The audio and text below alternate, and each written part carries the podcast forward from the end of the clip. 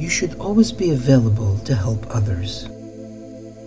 If someone less fortunate than you comes to you and asks for advice, or food, or money, or just help, then you should, without blame or shame, help them out.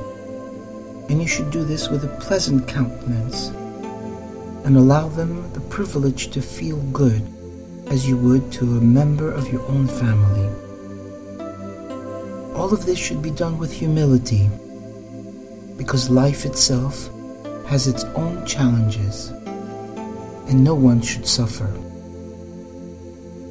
What would it be if you could help someone, perhaps lending an ear and listening to their issues or challenges?